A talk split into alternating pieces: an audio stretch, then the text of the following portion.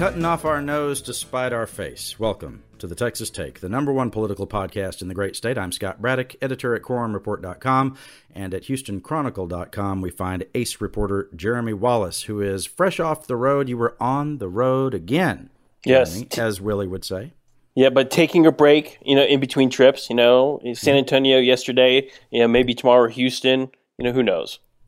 You don't know because it really does feel, and you tweeted a version of this. It feels like campaign season, right? Because the, it's happening all over the place. Um, after the primary has concluded, and there are some runoffs, and we'll talk about that at some point. But once the primaries are over for the big offices like governor, you think they kind of take off for a little while. That, that's the way it used to happen, right? There was some break, but there is no break anymore. Am I am I wrong? No, you're correct. And get this, we're 200 days away from election day right now. So it's like if, if the campaigns don't have a plan right now, you know, for November, mm-hmm. bad news. You know, you better know right. what you're doing. Uh, well, it, it, certainly seems like they are, you know, just throwing everything at the wall to see what sticks, and on both sides, in, in, to you know, to some degree. Uh, one of the candidates for governor, of course, has the full weight and might of the state of Texas uh, on his side, uh, and being used in his campaign quite aggressively. I would say. Um, and I do agree, and said a version of this before, that this uh, this border stuff that Abbott is doing is a political stunt and several stunts all rolled together. We talked about on our last show, which we did take last week off, and I saw some people saying, "Hey, please, would you would you guys please do a uh, what, what they were calling an emergency podcast?" And I said, "No, we're taking off. It was a holiday. It was Easter weekend people can go for one week without a podcast, but it is kind of like crack for people who love Texas politics, Jeremy. You know that about this show. Um, the fact is that what Abbott was doing with the uh, buses of migrants going to D.C., that's just sort of a window dressing stunt, right? And I think we have another bus showing up later today or tomorrow or something. He keeps he keeps putting out press releases about all the buses that are showing up in D.C. But the substantive stunt, if that's a thing, is the increase in the uh, inspections of commercial vehicles coming into Texas from Mexico on all of the border bridges over the Rio Grande. And we had not really gotten into that on the last show, and people were begging us to talk about it. So, dear listener, you ask and you receive. We're going to talk about it at some length here. Now, Abbott says that all of what's happening is historic in nature because he is signing these what are called MOUs, Memorandums of Understanding, with governors from states in Mexico to step up border security on the other side of the river. I've met with governors from border states in Mexico uh, to reach agreements where those governors in Mexico will be uh, securing the border to reduce cross border immigration into the state of Texas. If you think about it, in the past two days alone, I've done more than what the Biden administration has done in the past 15 months to address border security.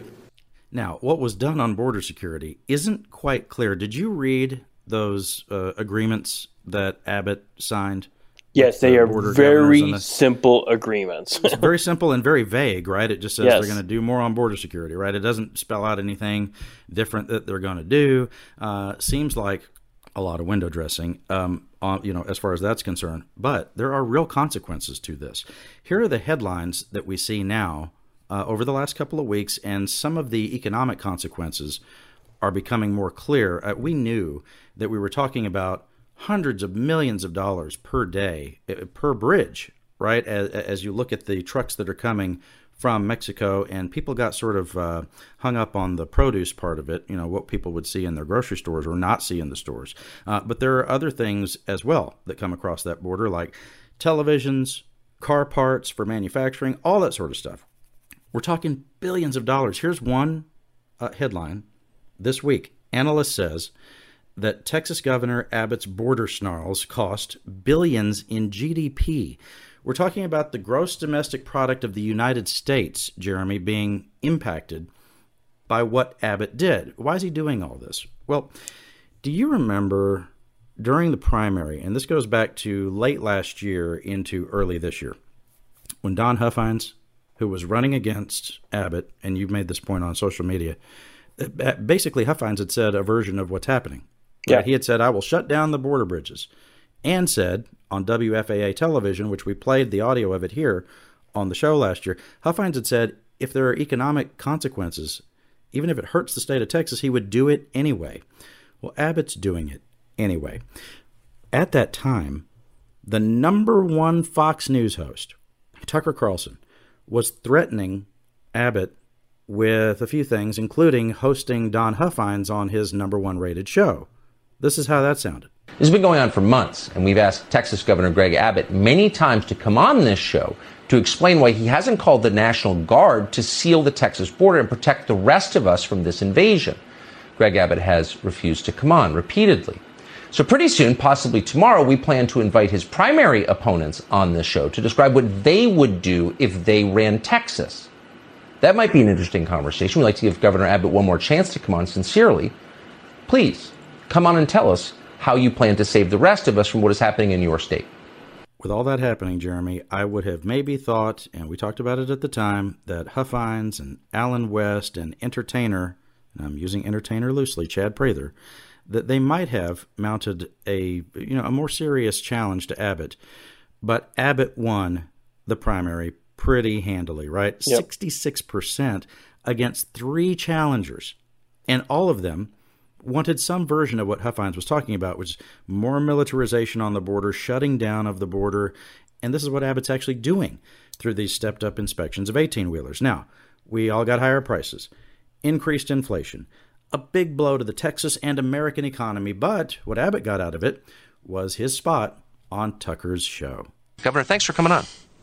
My pleasure, Tucker. So, what we have done is uh, we implemented uh, what we call enhanced safety inspections of every commercial vehicle coming across the border, uh, of every border uh, uh, crossing from Mexico into the state of Texas. Uh, and it had the predictable result. Uh, and that is, uh, is snarled traffic for miles into Mexico, uh, basically crashing uh, economic conditions in these states as well as in the country of Mexico, and having severe economic consequences for businesses in Mexico. And the predictable result is that these governors of states that are connected to the state of Texas would be knocking on our door begging for relief. And as they beg for relief, we are demanding uh, that they implement security measures that will reduce illegal immigration coming across their border. Now, Jeremy, part of that caught your ear, I know, when he was saying that those governors from Mexico had to come and beg him for relief. Those were the same people who were sitting with him smiling during press conferences for the last week and a half. Yeah, it kind of felt like he was kind of throwing shade on them even after they had they had come to Texas to kind of work out these arraignments. So so Abbott kind of looks like he was kind of being a little bit of a puppet master. You know, he kind of said this there was going to be financial pain, but it forced them to listen to him and right. forced them to come to him. And then he, you know, he didn't stop there. It's like he said, you know, the pressure he was applying by doing all this economic damage even to us was to make sure the Mexican government, including the president of Mexico, start you know dealing with him more directly. Which, of course, you know, you know, Abbott does not have the authority to deal with international relations, so to speak, right? You know, he's not, right. you know, he can't strike treaties with other governments. No. And so yeah, exactly. these arrangements he has right now with these guys are all non binding. None of these are like, yeah, the, the, the governor of Texas cannot strike treaties with Mexico. It right. hasn't been allowable since 1845. It's like it's actually been against the you know the role of the governor to do something like you this. Can't do that. I know some people don't like this uh, this phrase, but the governor can't do that. Full stop. And the other thing that is remarkable about what he said to Tucker Carlson, you heard how he kept saying that this economic sort of chaos and fallout was really hitting Mexico hard, but yeah. he acted as if there was no uh, problem, no consequence for Texas and for the United States. And because he said that, I'll read these numbers to you. Texas lost an estimated $4.23 billion in GDP, according to one economic firm.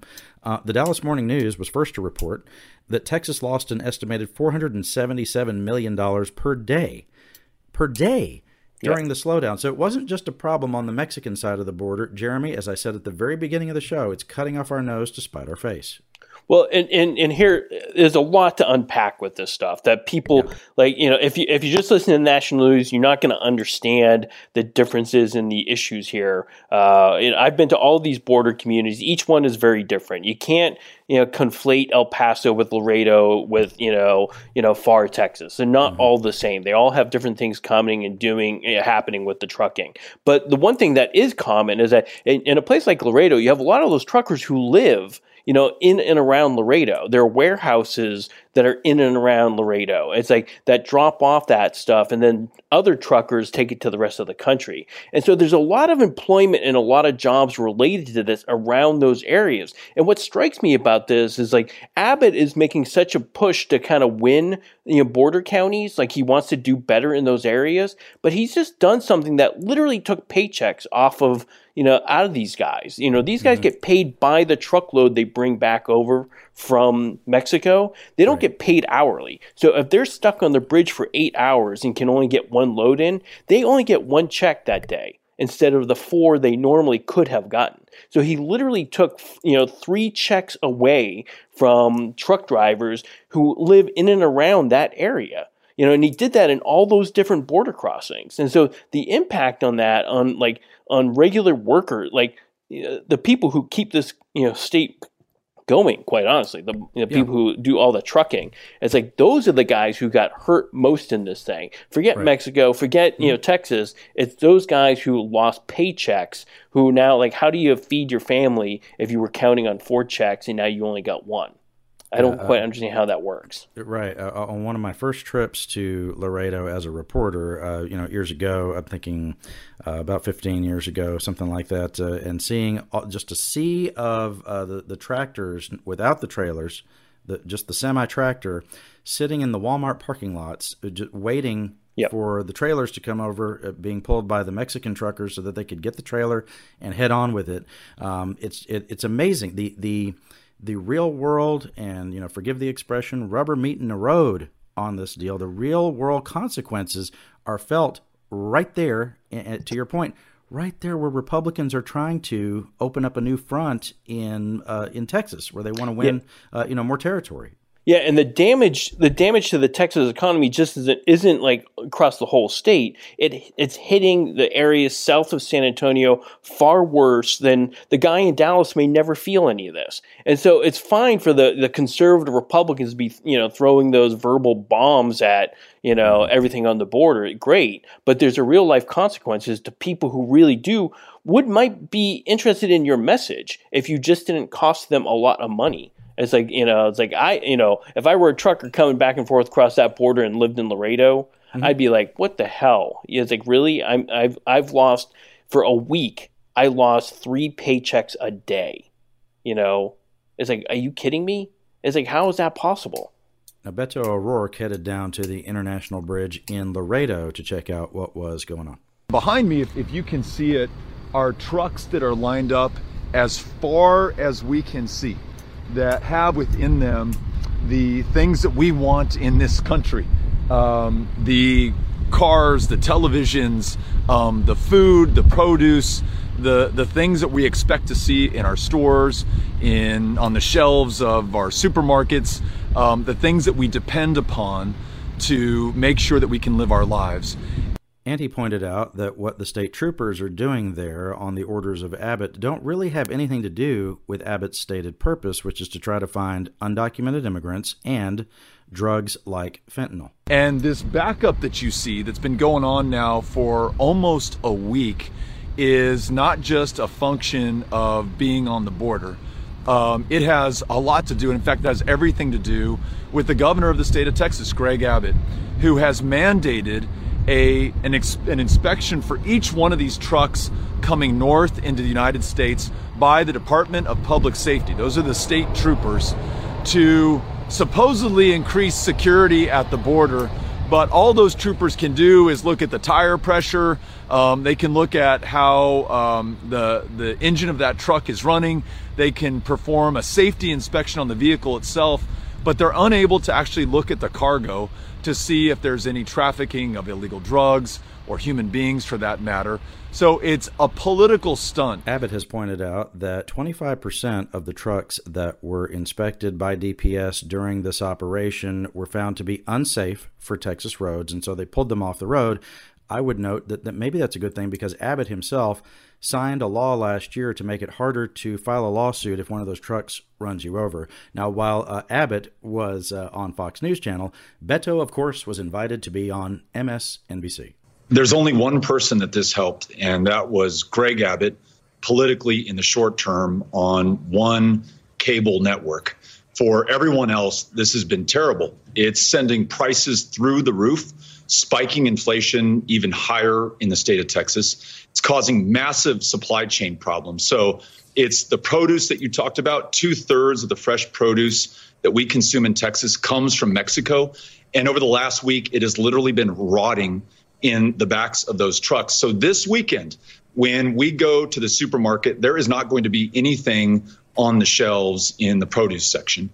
Abbott must be listening to some of what Beto is saying because he feels like he needs to respond and respond publicly and you know in you know with with a lot of fanfare, right? So you were in San Antonio yesterday where Abbott was talking and here's part of what Abbott said and then we'll get the rest of the story from you, Jeremy.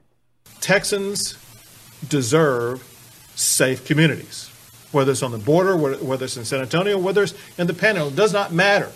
Safety in your communities is of paramount importance in Texas. Safe communities is a Texas value. Safe communities need law enforcement officers to help keep those communities safe. Law enforcement officers like those here today. So, Jeremy, he's uh, saying that look, if you're in Dallas Fort Worth, Abilene, Houston, in the Central Texas area, wherever, border security matters to you. And I would say uh, that it certainly matters to Republican primary voters. It certainly matters to base Republicans, the people who are the most reliable uh, Republican voters. And messages about dangers of the border seem to resonate the most with Republican voters who don't live anywhere close to the border. Yeah, there's a lot of truth to that. Well, mm-hmm. and, and we and we, we, you know we the reporters who were there, you know, we asked him about like the economic impact of that shutdown. It's like you know, and he keeps talking about how it hurt Mexico, well, but mm-hmm. didn't hurt us too. His answer to us was obviously there are concerns about the economy, but there are even larger concerns about the unabated illegal immigration that the Biden administration is promoting. It's like it, uh, what you're hearing there is like you know the the balancing act that's been going on in Texas well since our existence, right? You know, there's a level of you know border security that can impede you know uh, uh, e- the economy. Mm-hmm. Right, and it's like and yeah. trying to figure out where those those lines meet. You know, it's like it's like you can go too far and hurt the economy, or you can go too far pro economy, like we were doing at one point. You know, it's like just you know the the the work programs were clearly not you know managed very closely, and anybody mm-hmm. and their brother was coming over, right? It's like and so you're, you're, trying to find that that line of like where is it? And the Democrats look like they had messed up that line. You know, you know Biden's been suffering. You know. Mm-hmm. With, in the polls, it looks like they're losing that fight. But I keep thinking, did Abbott just take the line too far the other way now? where it's just like where there's a real world impact financially, you know, on a lot of people who like live in South Texas who are sitting there going, look, I was okay with the governor's talk on this stuff, but right. you know, when it starts hitting us, it just becomes a different thing. So he, so he definitely addressed that in this meeting la- yesterday, but it's just like, he just wonder as like, at what line does he get to and why is he working so hard, you know, for, Republican hardcore votes. You know, you know this this is a big reason right. for this, right? Yes. And we've talked about this on the show before. Yeah, it's a mm-hmm. primary mm-hmm. issue, right? Well, why would he do this? Well, he needs a passionate base to turn out in November for him. Sure. You know, Beto O'Rourke is going to do better with independents than Lupe Valdez did, you know, four years ago.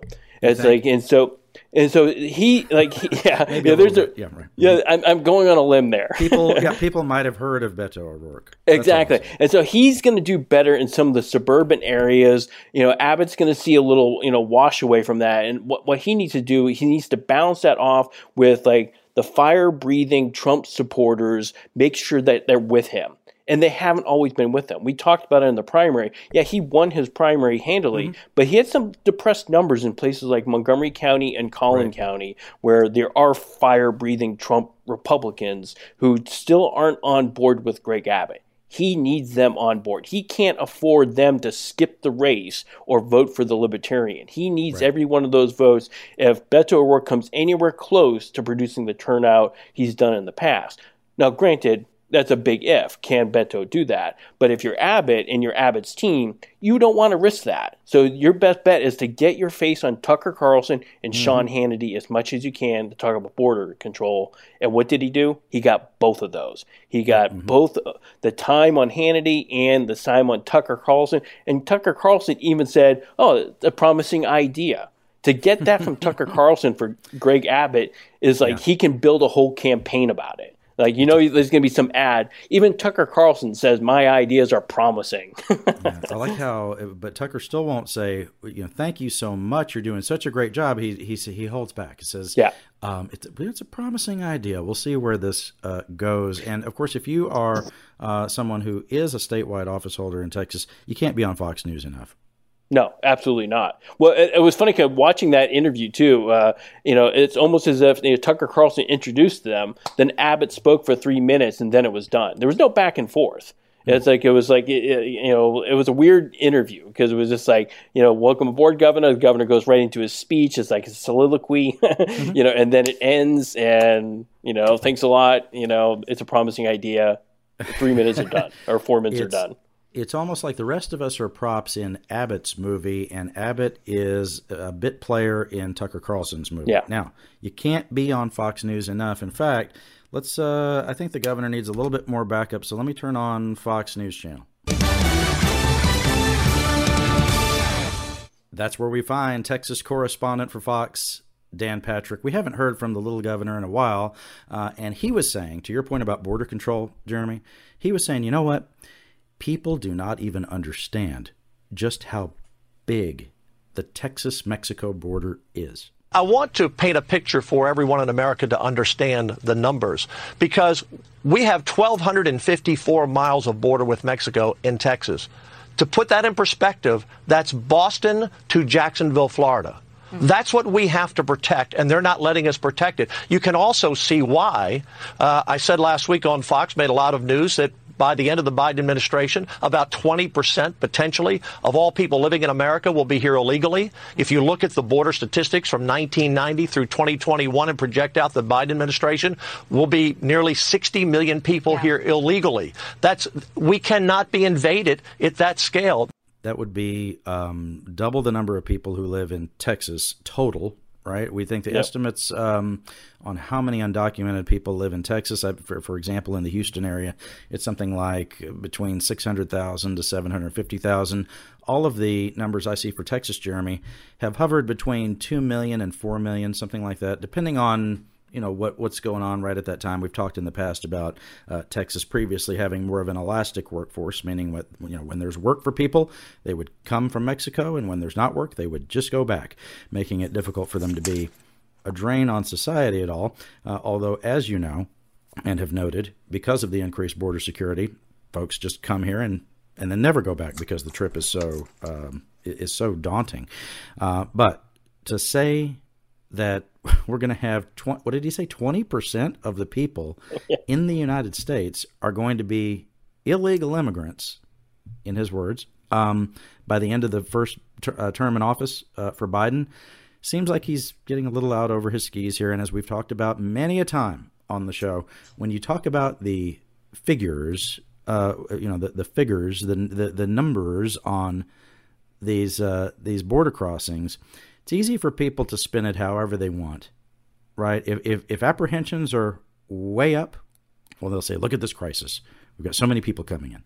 If the apprehensions are low, they'll say, well, we, obviously we need more resources because we're not catching enough people, right? Um, and so, to your point about getting the Republican base amped up, I do think that it, you know, it has some bearing on what happens in the uh, governor's race. But as a friend of mine in Houston likes to say, some of these folks don't live in Texas or in Florida. Yeah. They live on Fox News Channel. But why do they live on Fox News Channel? because the presidential primary for 2024 is already playing out there. And I'm yep. going to go here on the show because people ask this question all the time Is Abbott running for president? I don't know, but his actions over the last two weeks, uh, his actions since winning the primary, tell me that he's at least leaning toward it because, you know, the, the, the window for making a decision on that is closing quickly. Uh, yeah. there are already some of these candidates who are making moves, like Ron DeSantis in Florida, and Ted Cruz has said that he's running, essentially. Um, people showing up in places like Iowa and New Hampshire. And as soon as the November election is done, that'll be like the starting gun for people like Greg Abbott if he's yes. going to run for president. He will be headed to Nashua, right? He'll be he will yep. be headed to Des Moines. Um, if he's going to do that, he's got to get going, and then he's got to start fundraising as a presidential level. Yeah, exactly. It's like it, it, it, you have almost no time to think. You think about that Democratic primary uh, that last time around. When Beto O'Rourke comes out of his you know 2018 race, and he had you know a full like two months to think about whether or not he wanted to run or not, and off he went. You know, just like and so in this case, you know, you're going to get to November, and Abbott, if he has any interest in you know running for the you know the presidency, like he's going to start mm-hmm. like, getting to know the folks in Iowa. How does this thing work? Uh, and how wild would it be to have Greg Abbott and Ted Cruz in the same primary field, right? You know, two guys who have an, an allegiance with each other. You know, uh, Abbott hired you know Ted Cruz essentially at one point. Mm-hmm. You know, when oh, yeah. he was the Attorney General and you know needed a Solicitor General, uh, and it would be you know, just um, you know, interesting politics to watch those yes. guys maybe having to go at each other somewhere in a cornfield in Iowa. Mm-hmm. Sorry, sorry, Iowa. I know there's more than cornfields there. Well, there's not much more. I've been to Iowa. Actually, yes, there's Des a lot of cornfields is, for sure. Des Moines is a nice place, and they have some great steakhouses. I will say that. Um, Beto would like to talk about things other than the border as well. I, I think on the border issues that have come up over the last couple of weeks, you have the O'Rourke campaign in position to start making some overtures to Texas business interests, which I believe that they are probably doing.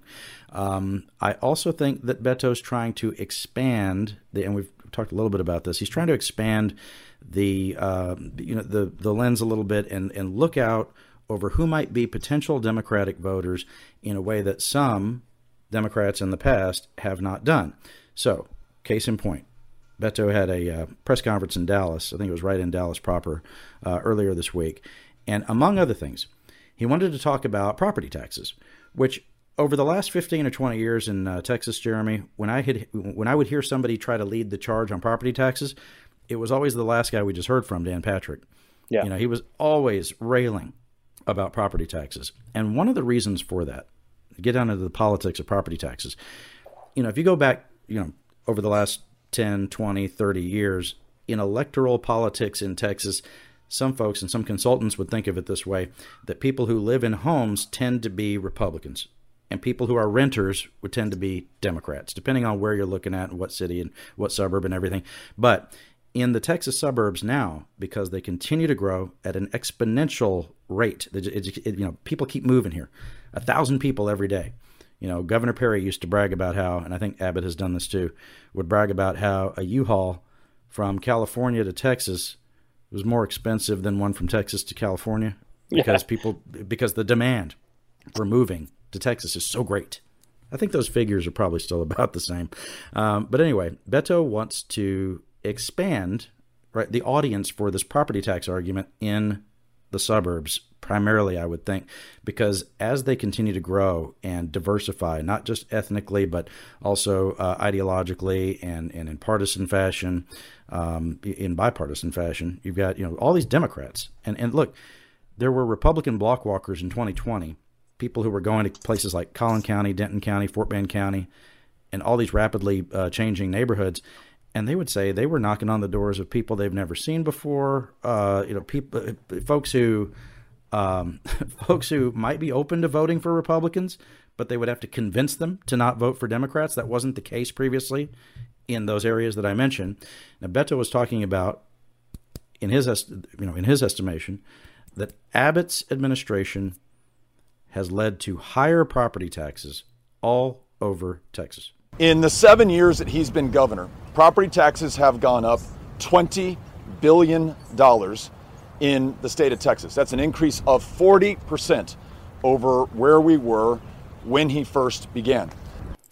Again, the politics of this are, and the politics and policy are difficult. First of all, if you want to bring down property taxes in Texas, good luck. What we have right now, we have, Jeremy, we have an embarrassment of riches. Right here in Austin, you see people tweeting about it and putting it on their Facebook pages and wherever else that they just got their appraisal, right, for their home. And the numbers are going through the roof. People are seeing their valuations of their homes rise so quickly um, and they're angry about that, not because their home has increased in value. You want that, right? It's it's for for for any person, it's your main asset. It's the biggest purchase you've made is your home. You don't want it to go down in value. You want it to go up, right? But at the yep. same time, they're angry because that will mean their property tax bill will be bigger regardless of and this is the key regardless of the rate that was set by the local governments because the appraisal went up they're being taxed on an asset that has grown in value, right? So, how do you fix that? Well, you would have to have a complete revamp of the way that government is funded in Texas.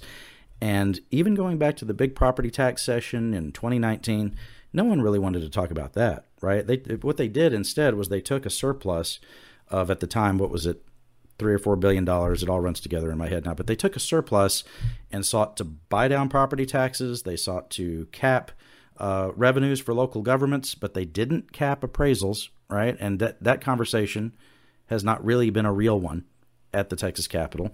I don't know if it ever will be. Uh, I, I do remember that appraisals used to be something that Lieutenant Governor Patrick would rail about, but then at some point he stopped, and I'm not I'm not sure why that was.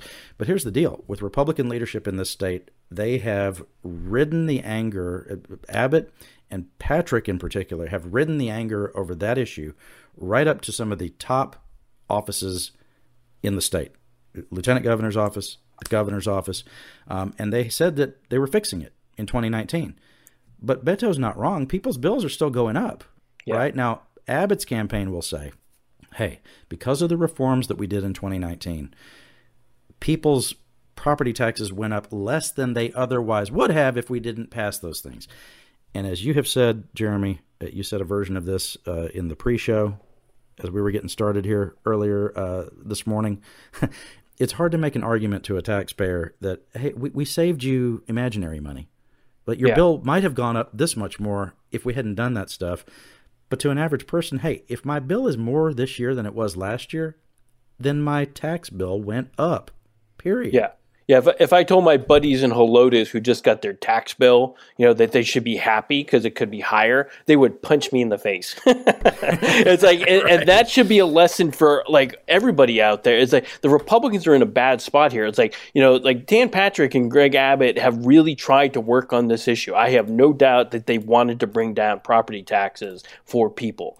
But the thing is, nobody's feeling that. It's like you get your bill, or you get your assessment right now, you know a tax increase is coming. It's like there's nothing that these guys have been able to do over these last seven years to mm-hmm. bring that down. And for them to come out and say, we've cut your taxes, it's like, that it, there, it, there's this huge disconnect. It's like right. it, you know, you know, Rick Perry had this problem when he was governor too. Mm-hmm. He was telling us how our taxes were going to drop, you know, and it didn't happen. And it's like, and and you, you, just keep having this problem in Texas. What these guys are doing, they're doing stuff. It's a very complicated system, like you said. You know, cutting property taxes in Texas is really hard work to do, and I give these guys credit for trying to find a way to do it, mm-hmm. but it just hasn't been successful enough to avoid somebody from getting an extra thousand dollars on their tax bill in places like San Antonio and Houston and you know Austin. This is not these aren't mansions. You know, these are people who have like normal homes who are mm-hmm. like looking at these tax and going, another thousand bucks? Really? It's like if you look at other states, like having had the experience of living in Florida, mm-hmm. it's like the tax bill might go up hundred dollars a year.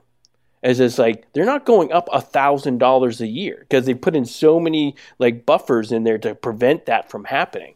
Right. Texas hasn't had that happen yet. I'm not sure why. It's like, you know, someday I'll figure this out. I think they have to take a really hard look at the various revenue streams that we have. For state government, it's sales taxes. That's that's yep. the number one uh, revenue stream for for the state.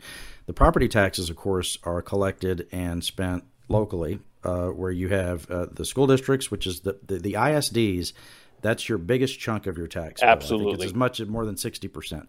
Right? You have uh, the cities and counties which collect uh, property taxes as well to fund local government. Um, when you start to talk about other ways to fund government, that's where you get into real controversy. So, what could you do instead? You could. Here, here's the thing. Fundamentally, and I know liberals and conservatives who agree with what I'm about to say. Fundamentally, it's unfair to pay for something that you own in perpetuity, right? Even if you paid off your house, you never really own it because the gov- you still have to make payments to the government for that asset, right? That's property taxes. And people will say that's not fair. I've got some of, some people I know who are the most liberal would say they don't agree with that. And then of course there are people like Dan Patrick who say that they don't agree with that either, right? So what could you do instead? You could touch the third rail, one of the third rails around here, which is you could say, well, what if we did an income tax instead?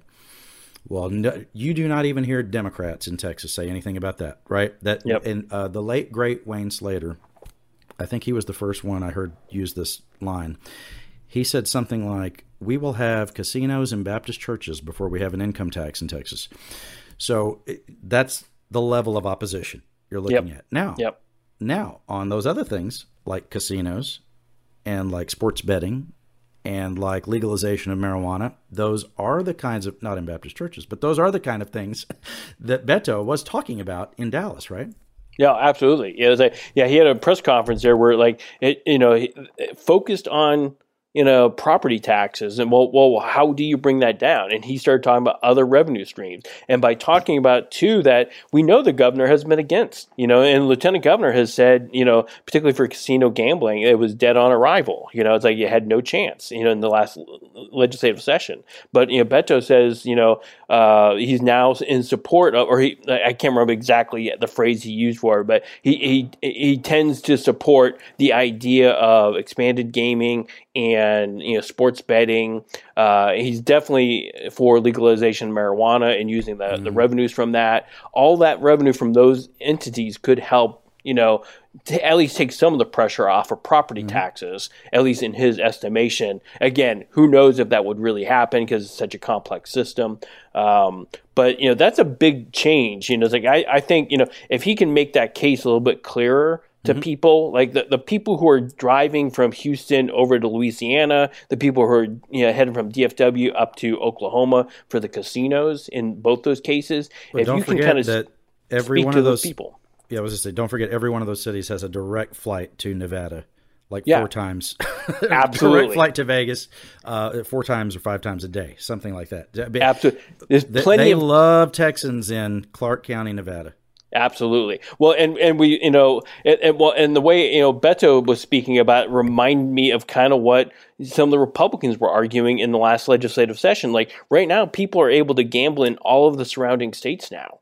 You know, mm-hmm. and so yeah, it's like you know, New Mexico now has it. You know, uh, Oklahoma and Louisiana have had casinos. It's mm-hmm. like we have no casinos. You know, it's like, and that's a bipartisan attraction piece, right? You know, talk to the folks in Connecticut that it worked for them. You know, right. it's like there's always like you know a gaming option for Texans to go to, but nothing yeah. here really, except for of course the one Kickapoo tribe uh, casino down in Eagle Pass. Down in Eagle Pass. Um, I uh, I remember seeing a report at, at one time. I'm trying to remember when this was, several years back.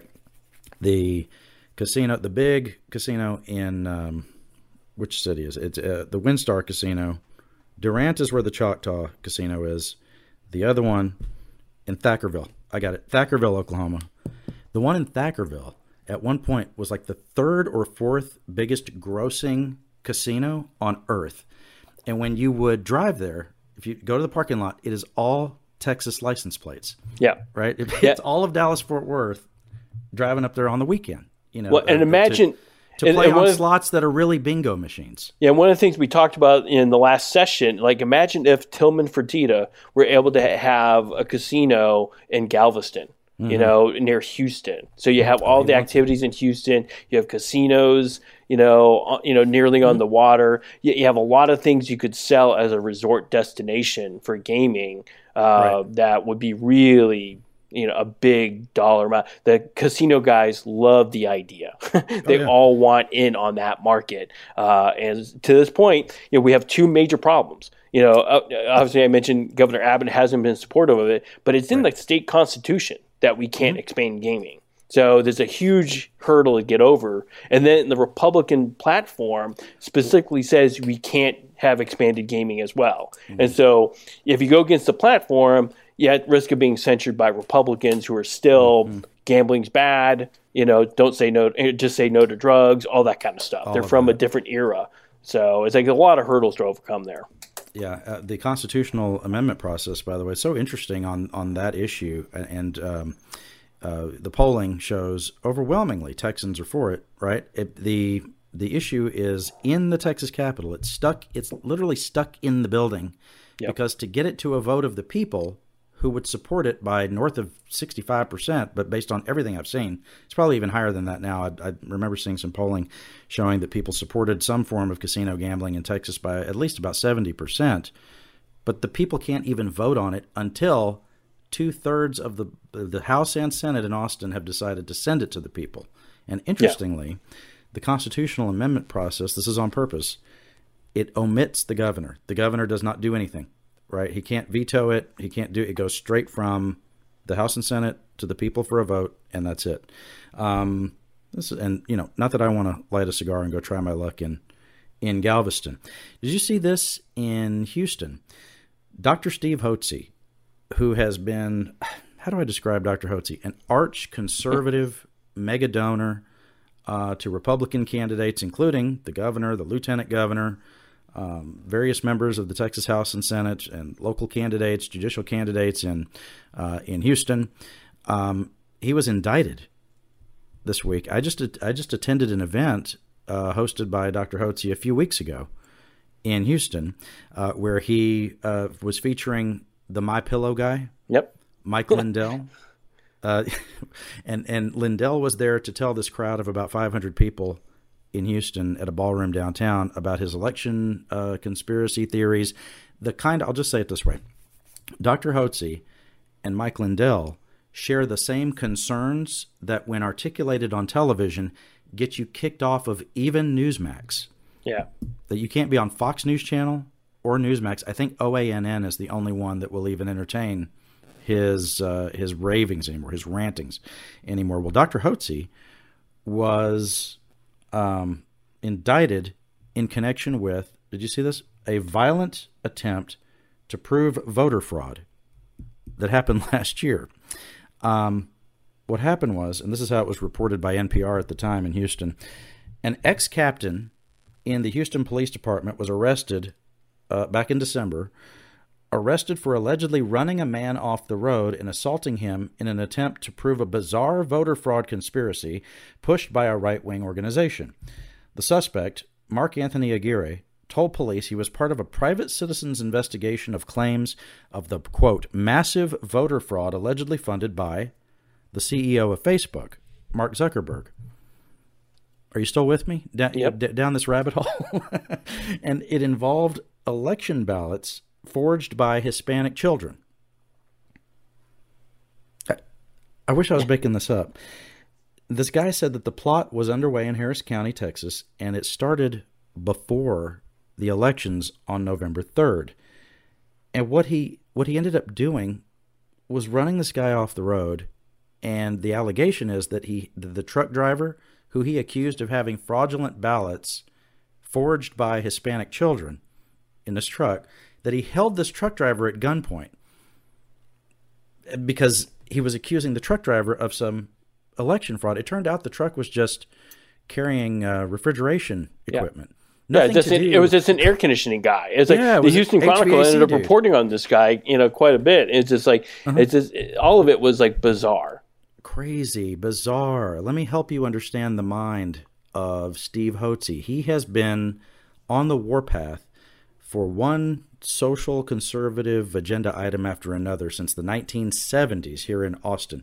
His first activism, did you know this, Jeremy? Dr. Hotze, his first activism in Austin was when the Austin City Council passed a resolution and passed an ordinance that uh, basically uh, outlawed discrimination against homosexuals in renting because there were people who just would not rent to anyone who was gay. And Hotze was, you know, gathering petitions and trying to get them to overturn that. They basically ran Dr. Hotze out of Austin. He ended up in Houston, where the main way that he makes money is hormone therapies for women. Um, he also, you remember during the Black Lives Matter protest, he called the, and here's why this matters. This is the kind of activist who has the cell phone number of the chief of staff of the governor of Texas, right? I mean, he has that kind of access. I, I'm not exaggerating here, but let me play for you a voicemail. This was left during the Black Lives Matter protests that were unfolding in Houston and Dallas and all over the country. And Steve Hotze wanted to have the chief of staff to the governor tell the governor to kill those people if they started rioting in Houston. Hey, Louise, this is Dr. Hotze, Steve Hotze in Houston. I want you to give a message to the governor. I want to make sure that he has National Guard down here and they have the order to shoot to kill. If any of these son of a bitch people start rioting like they have in Dallas, start tearing down businesses, shoot to kill the son of a bitches. That's the only way you restore order. Kill them. Now, Dr. Hotze, uh, as I mentioned, has been very active in the Republican Party for decades, and he was one of the key figures pushing Lieutenant Governor Patrick to uh, push the bathroom bill yep. back in 2017. After they had, def- and all of this stuff ebbs and flows, Jeremy. And we'll see what happens with this indictment. Everybody's, uh, you know, innocent until proven guilty. The allegation, of course, is that uh, that Hotze paid that HPD officer a former HPD officer to uh, to investigate election fraud, and that led to that that violent incident. Um, Hotze, back in I think in 2016, I attended and I attend a lot of these events with Steve Hotze.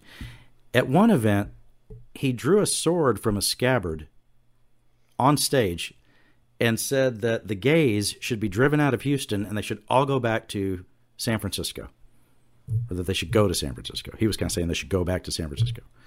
Leave it, drive them out of our city, is what he said on stage. At, uh, at an event I uh, attended in 2016, Dr. Hotze said, and of course, this was the year after the Supreme Court ruled that gay marriage was legal all over the United States, the Obergefell decision.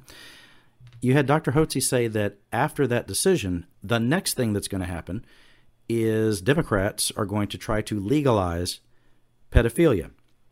That was at an event with Lieutenant Governor Dan Patrick, who was then going to go on and push the bathroom bill the next year in 2017.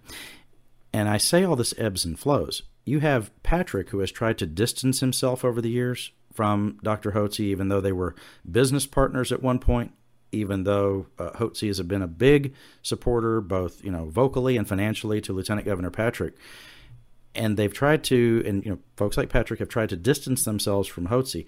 But in the meantime, what has happened with the Republican Party? Look at what's happening in Florida, where they are accusing Democrats who oppose anti-LGBTQ legislation of supporting grooming of young children, right? Of of supporting pedophilia.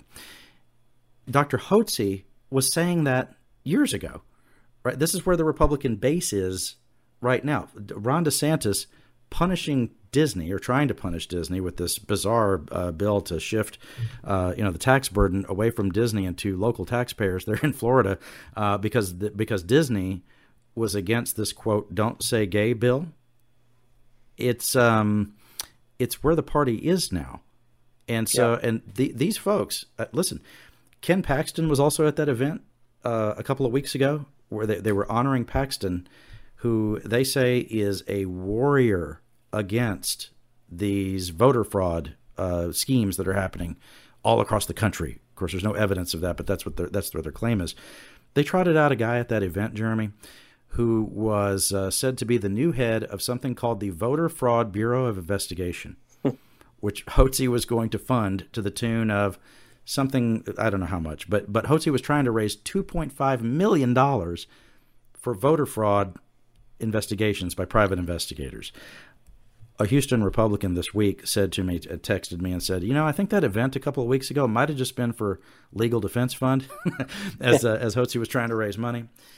Uh, it's uh, you know it's it's hard to wrap your mind around, but this is um, this is this is down in the weeds of what goes on with the Republican Party in this state and around the country, Jeremy. And I say there's a difference between the base of the Republican Party, the base of the Democratic Party. What does a base of your party mean? The base of your party doesn't just mean the loudest people. It means the people who reliably show up and vote in the primaries and shape the party, right? Uh, you know, so so on the Republican side, the base is a lot of these folks, like Steve Hotze, like minded people who think that the election in 2020 was stolen and that uh, Democrats want to uh, you know, promote grooming in schools. On the Democratic side, there are a lot of liberals for sure. But the base of the party is probably a little closer to the center. Like the base of the party in the de- for the Democrats is an older, African American woman. I'll give you an example, just an older African American woman, maybe from a place like South Carolina, who is maybe progressive on some things, but might actually be a little bit more conservative on some other things. This is why you end up with a nominee on the Democratic side, a guy like Joe Biden, who is more of the traditional moderate Democrat, right? Yeah. And in the Republican Party, I don't know that it's necessarily conservative, but it's certainly more Trumpy in line with Trumpism, you know, whatever we've decided that means, and is certainly uh, more in line with these conspiracy theorists, like a guy like Mike Lindell. Well, and, and, just an interesting note on Hotze, it's like you know, a lot of people have forgotten about this, but in 2018, he was a really big donor uh, to Roy Moore, the Republican who was running for you know uh, the U.S. Senate in Alabama, oh, yeah. who ended up actually losing because he had had a, inappropriate relationships reported about him with teenagers, you know, back when he was like in his 30s, and so it was right. all kind of weird. But like, but you know, it was the the PAC that you know Hotze was using to support him was called our godly heritage PAC. No, restore our godly heritage PAC. So this yeah. is what you need. That's Hotze in a nutshell, right? Yes. You know, donating through a PAC called uh, Restore Our Godly Heritage to an Alabama Republican who's so off the rails that even Alabama would not vote for the guy. That is how far right that this I don't even it, can't even call it right, you know, because that I don't even think that's Republican politics. At some point, it breaks down into some kind of realm of even Republicans don't want to support this stuff, right? You know, they, this right. is way too far for most Republicans. But this gets to the main point that I make often about Texas politics is because the way that our elections are structured, these types of candidates are the ones who can make it through a primary, right? We may see this in some of the runoffs. Ken Paxton, who I mentioned, was at that event. What was the name of that PAC, by the way, that he was given to for uh, for the Roy the, Moore campaign? The Restore Our Godly Heritage PAC. the new group uh, with Dr. Hotze is the. You'll love this. I think it's the only thing that could be more you know, to the more to the point than that. The Liberty Center for God and Country. Perfect is the, is what they're raising money for. Um, if you have an, if, I mean, think about it on the Democratic side too. You don't have a uh, you don't have a structure for elections in Texas that would allow for what happens in a place like Louisiana, where you can have a quote pro life Democrat win the governor's office, because in Texas, a quote pro life Democrat could never get through the primary. Yeah. Right. I mean, Andrew White, who said he was running for governor years a few years back, and he he made the mistake of saying I'm personally pro-life. Right, and that yep. Democrats were not having that. So on both sides, you have these purity tests. And I think on the on the Democratic side right now, uh, you have purity tests that are a little more about their ideology and on the Republican side, you have purity tests that are a little more about uh, whether you're aligned with former President Trump and the issues that he embraces primarily this idea that the election was stolen from him. One other thing that is sort of a uh, litmus test for uh, some of the Republican Party, not all, not in Texas, but certainly I think nationally it's more of a litmus test. This idea of school vouchers. I've covered this for about 20 years in Texas, and it's one of the most fascinating things. Um, it, it is uh, just maddening to certain people in the conservative movement that Texas is the biggest state, the biggest red state, that does not have any kind of a school voucher program. Am I being, you know, am I on target with that? Yeah, I correct. you Not have- even that, but even the school choice programs for mm-hmm. charter schools and uh, other public schools is really far behind what you see in other Republican mm-hmm. states. So all school choice type of programs are all way below where you would expect Texas mm-hmm. to be if you're a Republican looking at the rest of the map. Right. So this is another reason that I think Abbott is keeping his powder dry, uh, you know, as far as national politics, uh, but also keeping his options open, if you will, for whether he would want to run for president. I think there are some folks within his inner circle who are pushing him toward uh, toward a run for the presidency. I'm not making a prediction of that. I'm just saying that he's keeping his options open. Which, by the way, that's what a good politician does, right? They say I have the best job in the world, but they don't say you never say never, right? Yeah. If you asked him today, "Are you running for president?" He'd probably say some version of what I just said. Um, so. Abbott on school vouchers has sort of been all over the map, and it, you know, we mentioned third rails in Texas. This is a big one, right? I mean, vouchers in Texas, Democrats are certainly not for vouchers. There are Democrats who are cool with charter schools for sure, uh, including the public education chairman in the Texas House is one of the biggest pro charter Democrats that there is, Harold Dutton from uh, Houston. Um, but vouchers, Democrats would be a hell no on that. You know who else is a hell no on that is rural Republicans. Republicans from out in the country. They do not like this at all. They are pro what we call traditional public education in Texas, um, and for a variety of reasons, not the least of which is in small towns in Texas. And you've pointed this out, Jeremy. Friday night football is king. And I know Yeah. it sounds a little cynical to say it that way, but I'll say I'll say it in a positive way. Um, for a lot of small towns, including the small town that I grew up uh, just outside of where I went to to school, it's the best thing in the community. Like all the Yeah. community events happen there, right? It's not just the Friday night football; it's everything. It's you know, it's any introduction that the kids have to the arts. It's the music program. It's the fact that they have a library. A lot of a lot of towns, the only library in town is the one at the school, right? I mean, think about the things that the school does for the community, and the fact that in a lot of small towns, it's also the largest employer. That's not insignificant. So, rural rural Republicans are a hell no on that. One note, by the way, I grew up in rural Texas. I still have problems saying the word rural. It doesn't roll off your tongue. But rural, rural, rural, rural. I'm the only thing you're listening to right now. Rural. um, so, so here, so here's the thing. All, the people I just said, they're all hell knows. You know who else is a hell no? The charter school folks, because they've started to realize that if you have a voucher program, that can be competition for what they're doing. Yeah. Right? That is starting to emerge as well, and I've seen this uh, talked about in a lot of the public ed discussions over the last few months. And you know who else is against it? Private schools who don't want tax dollars to flow to the private schools because at some point their fear is that if you have tax dollars going to the private school, then at some point the government's going to say, well, here are the things that you have to teach. If you had a pie graph and you put all of those groups on the pie graph, Jeremy, and you added one more group, the final group would be the tiniest slice of the graph. And that group would be people who think you should use tax dollars to teach the Bible to children. Yep. Almost no one agrees with that in this state. Almost no. There are some, but almost no one. One of my friends who is on the board of a, he would say it's a right wing private school in Texas. He has said, we don't want tax dollars coming into our institution because at some point the government's going to tell us what to teach the kids.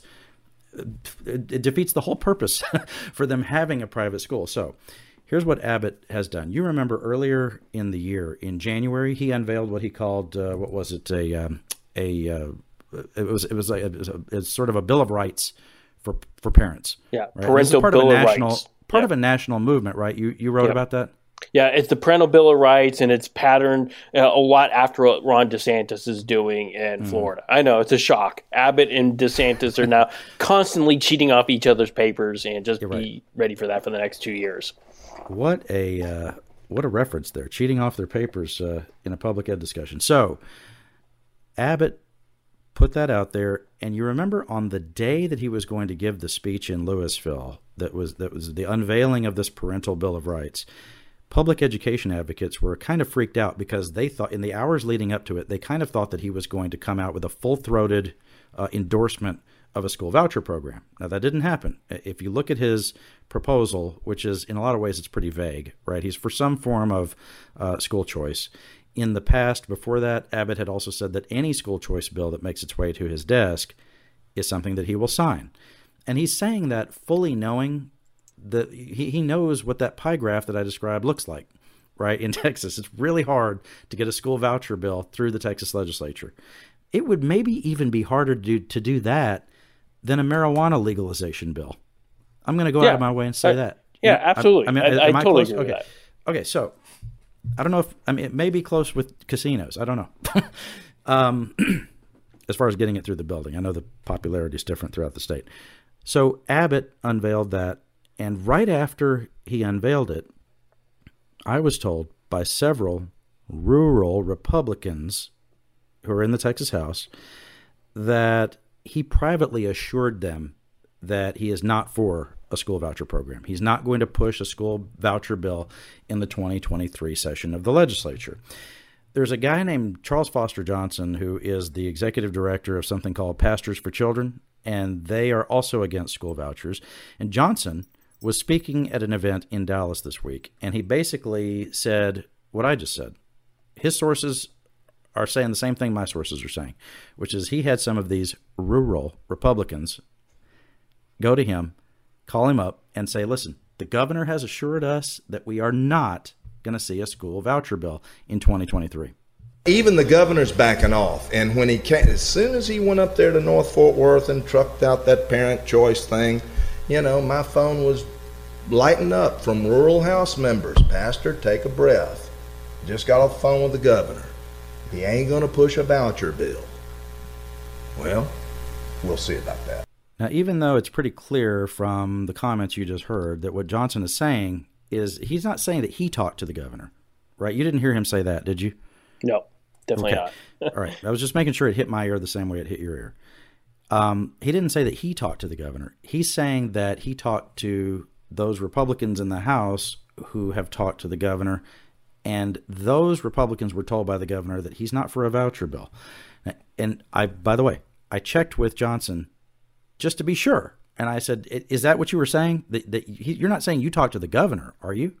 And he said, "No, I didn't talk to the governor, and I never claimed that I did." And you just heard the audio, so here was the governor's response to that video, which was tweeted out by a pro voucher guy.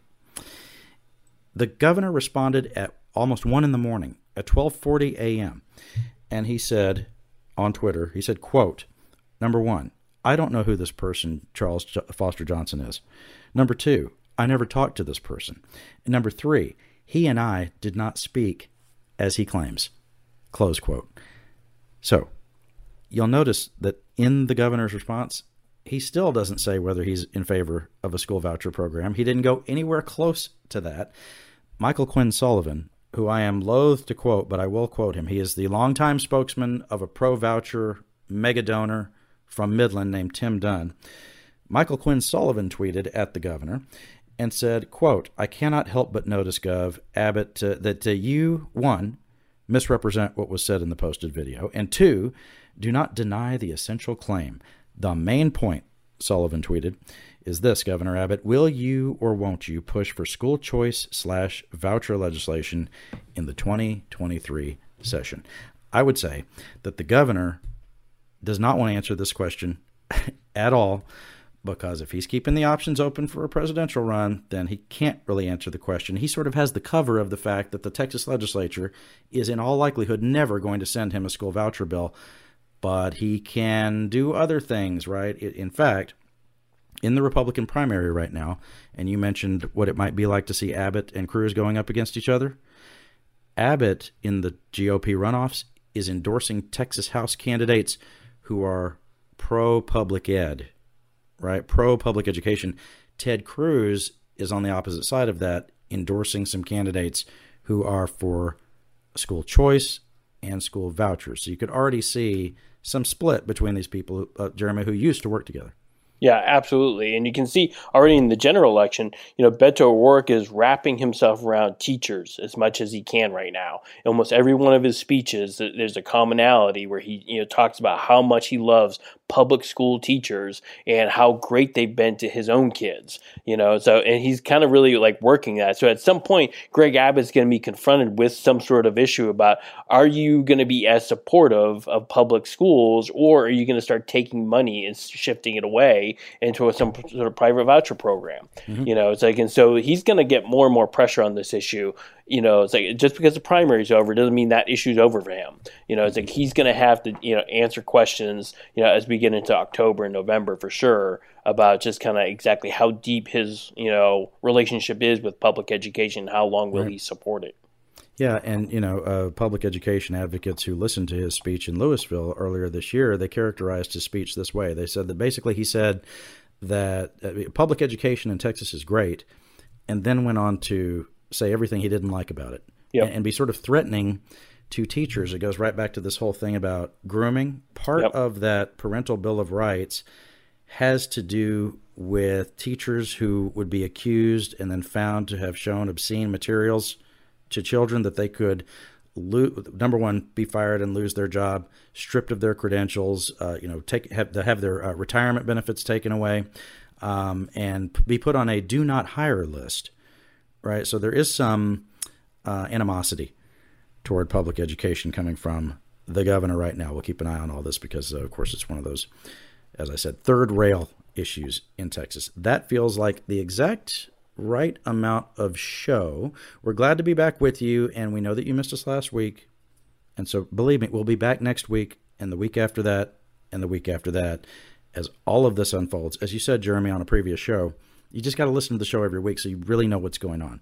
Yep. If, if you miss if you miss a show, you miss a lot, as they say.